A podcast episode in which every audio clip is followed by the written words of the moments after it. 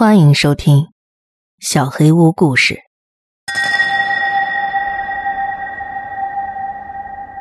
今天的故事很特别，一篇久违了的听众投稿，感谢投稿人五层知识。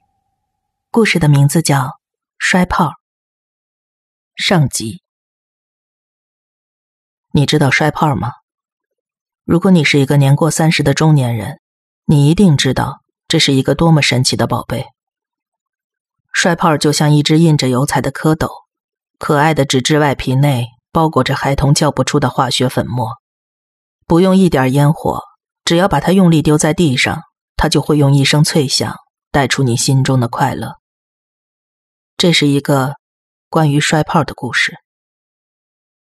我十岁的时候，随父母搬进了新居，新家不大，一个典型的北方小院儿，两居室的平房搭着一个院落。院子里有一棵山楂树，一棵枣树，还有一棵葡萄树。二十多年后，我仍然记得那穿透葡萄架洒在石板地上的温暖光影。我喜欢那里。唯一不尽人意的是离家不远处的一个小商店。在工厂家属院大门旁边，有一段院墙是向外挤出去的。在这突兀增加出来的空间里。离院墙一米多远，建了两间平房，紧挨着，没有院子，可能就是为了经营用的。他们如同被墙包裹着一般。右边一间房空着，左边一间开了一家小店。从我家去那里要拐两个弯儿，大概三百多米。我不喜欢那家店，却是那家店的常客。虽然他售卖一些零食，但年幼的我并没有太多零花钱。那些零食除了勾引我的馋虫之外，没有任何意义。我去那里是为了一样固定的东西——香烟。我的父亲是一个烟民，每当他烟盒空了，我就要替他跑腿。我最害怕的就是他的烟盒在晚上变空，那就意味着我必须走夜路去买烟。对十岁的我而言，走夜路仍是一种巨大的恐惧。因为那个年代，路灯是一种奢侈品，我只能摸黑前行，一颗心七上八下，生怕从哪儿窜出一个可怕的东西。我没法怪自己的父亲，只能怨恨那家商店，都怪他，为什么这么晚还要营业？就这样过了半年，我收到了一个好消息，好的意外，就在新年年关将近之时，那家店关张了。我没有想过他为什么要关张，只知道以后再也不用去了。直到老七的一次到来。老七是我的童年至交，我没搬家之前和他是邻居，他比我大一岁，两个人是一块长大的。老七是我给他起的绰号，其实他是家里的行二，有一个大他三岁的哥哥，而他叫我铁牛。现在的我已经记不起这两个绰号的来历了。我搬家之后，老七也常来玩。这是因为我搬家搬的并不远，只是从工厂家属区的旧家属院搬到了所谓的新家属院。新旧家属院只隔了一面墙，如果走正门是一段不小的距离，但翻墙就近得多。老七是个翻墙高手。自我搬家后，老七已经来过了无数次，这一次本来也是极为普通的一次。我们在我家短暂的逗留了一会儿，就出门去外头闲逛。两人沿着路一直走，再走一小段就要到家属院大门的时候，老七却站在那儿不动了。他目光直勾勾地锁定着远处那两间平房，也就是小卖店的旧址。你干嘛？我问道。老七知道小卖店关张的事，之后我们也路过两次，他并没有什么特别的举动。老七还是站在那儿。半晌后，用一种故意拖长的口气说：“我们去探险吧。”探险是孩童常用的词汇，去建筑工地叫探险，去小树林里叫探险，去蔬菜大棚里偷亲戚种的菜也叫探险。探险只是一种娱乐的代称，并不可怕。他的拿腔作调把我逗乐了。走吧。我回答的很痛快，外出本来也没有明确的目的，去哪里不是一样呢？不多会儿，我们就到了小平房的门口。商店关张之后，我再没有在这么近的距离打量过这里。房子已经失去了曾经的活力，招牌撤去了，绿漆木门上着锁，窗子关得严严实实。我试着用手推了推，没能推得动，应该是从里面锁上了。窗玻璃上数不清的划痕和沾染的灰尘阻住了我的视线。为了看清楚室内，我只能把脸靠在玻璃上，用一只手遮住侧脸外照来的光线。屋子里很暗，这是意料之中的事。柜台和柜台背后的一个货架已经被清空了，角落里胡乱堆着一些东西，也不知道是什么。总之，一切除了给人压抑之外，没有特别的。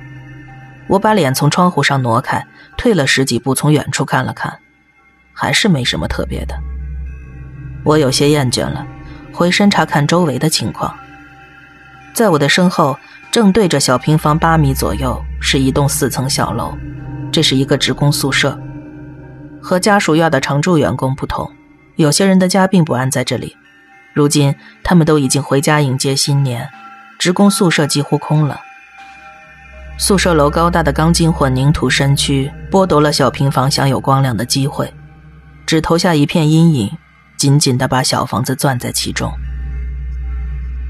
站在阴影下。我忘了这是一个暖冬，温和的阳光被驱离，这里风却吹得更紧了。我又把头转回，注意到平房后面的砖墙，砖墙比房子略高一点，在房子的身后探出自己的色彩。这段砖墙挺奇怪的，它是家属院院墙的一部分，却显得那么不同。首先，只有这段墙没有劈灰。红砖的本色直白地暴露在外面。其次，院墙延伸到这个位置不再平直，而是硬生生走了一个之字，向外凸了一块。我突然觉得，眼前的小房子就像一个被包在手掌里的核桃，这段墙就是曲起来的左手，宿舍楼就像平直伸开的右手，他们共同把房子包围、挤压。我有点压抑了。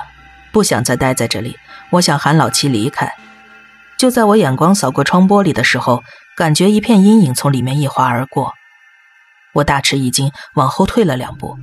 是屋子里有什么东西在动吗？可我刚才在里边什么也没看见呀。随后的一个念头稳住了我要逃跑的腿，我想是白雪反射的光照在了玻璃上吧。毕竟是大白天的，我可不想自己吓自己，而且这确实是有可能的。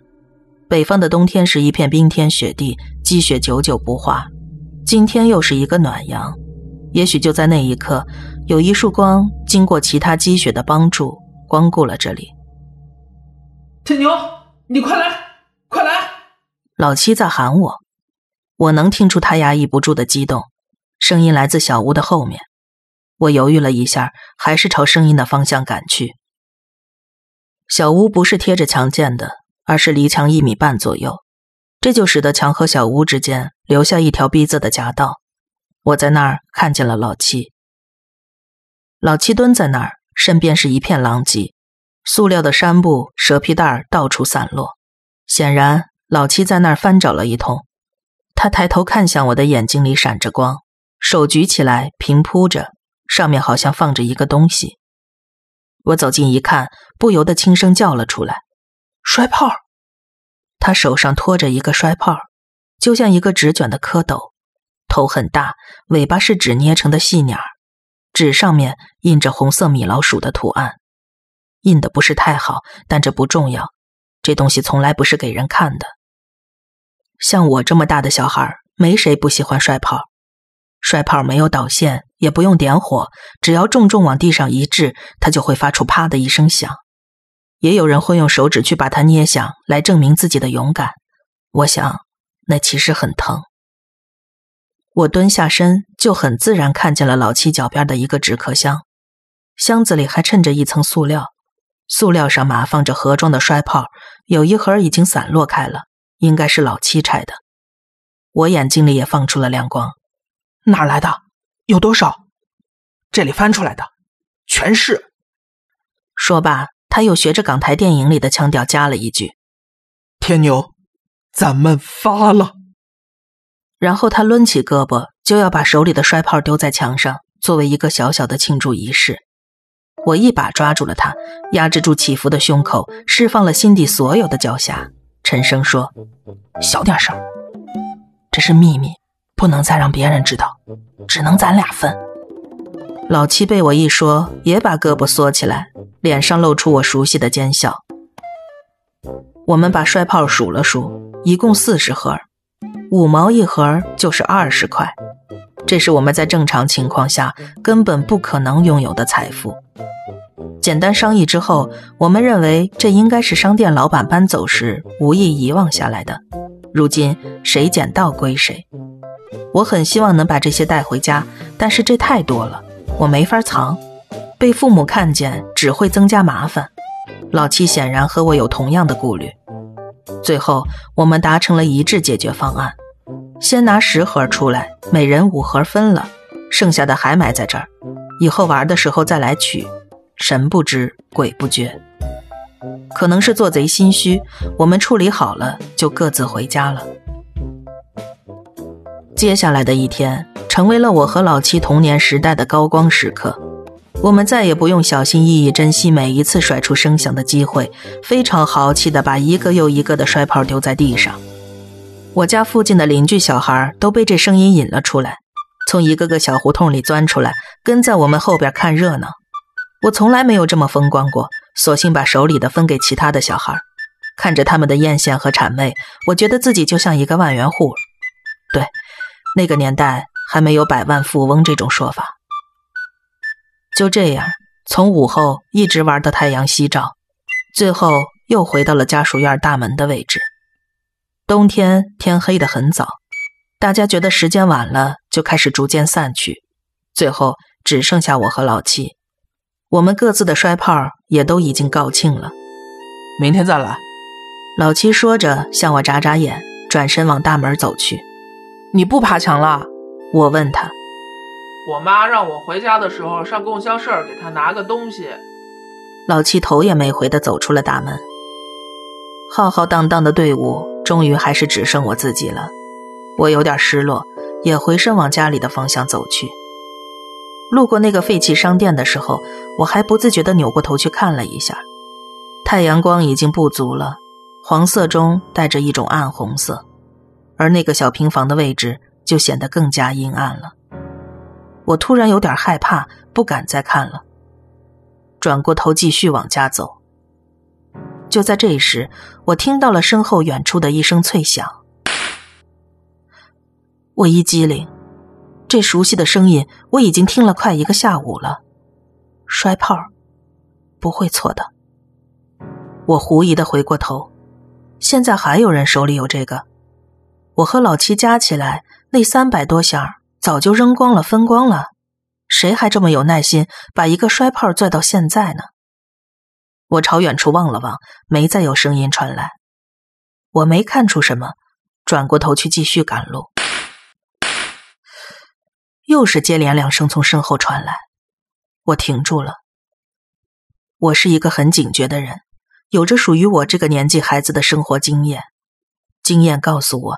没有哪个人会连着扔两个摔炮出去，这很奢侈。现在这一片有这个条件的只有两个人，我和老七。这小子还没走吗？老七，我喊了一声，没有回应。我和老七从小玩到大，我很了解他，他不是那种故弄玄虚的人，他没有那个耐心。只要我喊他，他一定会回应我。不管谁在玩摔炮，他一定不是老七。我有点站不住了。我想到了一个细节：下午在玩的时候，老七曾经离开过一会儿。他说要上厕所，过了好久才回来。我的大脑开始自动臆想补全剩下的过程。老七不是去上厕所，他是摔炮用光了，偷偷去拿新的。他为了不让人发现藏宝的秘密，撒了谎。可惜他太不小心，被人跟上了。这个人看到了一切，但非常沉得住气，偷偷去，偷偷回来，什么都没说，一直忍到大家都散去，觉得自己安全了，才去挖开我们的宝藏，想据为己有。就在我思索的时刻，又是摔炮的声音。我辨认声音的来源，应该是来自小平房的那个方向。我的心立刻沉了下去。我觉得这是对我猜想的一个佐证。不，此刻它已经不是一个猜想了，在我脑子里，这就是已经发生的事实。我倒要看看是谁在动我的东西。我抬头看了看有点西沉的太阳，攥紧了拳头，往那个已经废弃的商店跑去。我一开始是小跑，快接近房子的时候，我停下了脚步，欠着身，放低声音，偷偷的靠近。在没摸清楚情况的时候，我不想打草惊蛇，毕竟我只有一个人。假如对方有两个，甚至更多，我冲上去就是自找苦头。我摸到房子左边的外墙壁上，背身靠了上去。我不知道自己为什么这么做，可能是抗战电影都是这么演的。我本能的去模仿。最近的一次声响就来自房子后面的那条假巷，我贴着墙根开始往房子的后面移动。我很确定对方就在那条巷子里。终于到了转角的位置，我的心砰砰直跳，既有愤怒，也有激动。不管是谁，我现在就要揭开他的真面目。我想着，后背往墙上贴得更紧了，向右扭过头，露出一只眼睛往巷子里偷瞄。看到的结果出乎意料，什么都没有。我把头扭回来。心里带着惊异和失落，想了一下，觉得应该是对方已经走出了巷子，移动到了房子的右边。平房就像一个屏障，把我们一左一右分割开来。想着，我又往院子里偷瞄了一眼，还是没有人。我只好又把目光收回，仍旧紧贴着墙面。我不想去找对方，最好的情况就是他自己现身在家巷里。我的位置有很大的优势，放弃隐藏，大拉拉的走出去，不是我的性格。等着吧，你会来的。边想，我便竖起耳朵倾听周围的声音。周围很安静，没有一点脚步声，也没有交谈声。我放松了一些，这至少说明对方没有同伙，而且他现在的站位离我比较远。就在我松懈之时，在我左边不远处突然响起了“啪”的一声，我没有防备，被吓得跳了起来，伴随着跳起，还慌张的大喊了一声。我落在地上的时候，甚至没有站稳，摔了一个趔趄。啊！我又连叫了三四声，去发泄心中的恐惧。我的阵脚已经全乱了，用了好一会儿才让自己恢复过来，然后。就闻到了一股淡淡的炮仗味道，摔炮的味道。我虽然稳定了情绪，但仍能感觉到自己背后针扎一样的酥麻感，那是残留的恐惧。有人趁着我没有防备，突然丢了一个摔炮在我的左边，惊吓太大了，我不得不又花了一点时间来理清大脑。毫无疑问，这是个厉害的对手，他知道我来了。知道我躲在这儿，但他没有急于出手，他甚至故意制造声音引诱我、误导我，最后选了一个最合适的时机，悄悄接近我，狠狠的偷袭了我。在我没有反应过来之前，他又消失了。我有点懊悔，我之前已经猜测过对方的作案过程，他悄悄尾随老七，发现我们藏宝的地方，从头到尾都没有暴露。又能忍到最后，等大家都走了才去挖宝，这样一个人，我该加倍小心的。或许在一开始我就已经被察觉了。你出来，有种的出来！我高喊。再躲着就是自欺欺人了。我不在乎暴露的再明显一点，但对方一直没有给我一点回应，从头到尾只有我的声音在回荡。看他不来，我决定冲出去。被人戏弄的羞辱感，伴随着没有全部逝去的恐惧，让我怒火攻心。就在迈步的那一刻，一阵袭来的凉风又让我镇静了下来。经验告诉我，对方此时十有八九是有准备的，他可能就藏在墙角后，拿着一把摔炮恭候着我。我贸然冲出去，一定没有好果子吃。翘了翘嘴角，我想出了一个新主意：不能往前走，要往身后走，穿过那条夹巷，围着房子反绕一圈，绕到那个人的身后，就像他刚才吓我那样，好好的吓吓他，把这笔账讨回来。对，就这么定了。我不敢把自己的后背留给对方，脸仍旧向着前方，弯下身子，倒着往后退，一点点的往窄巷的方向缩。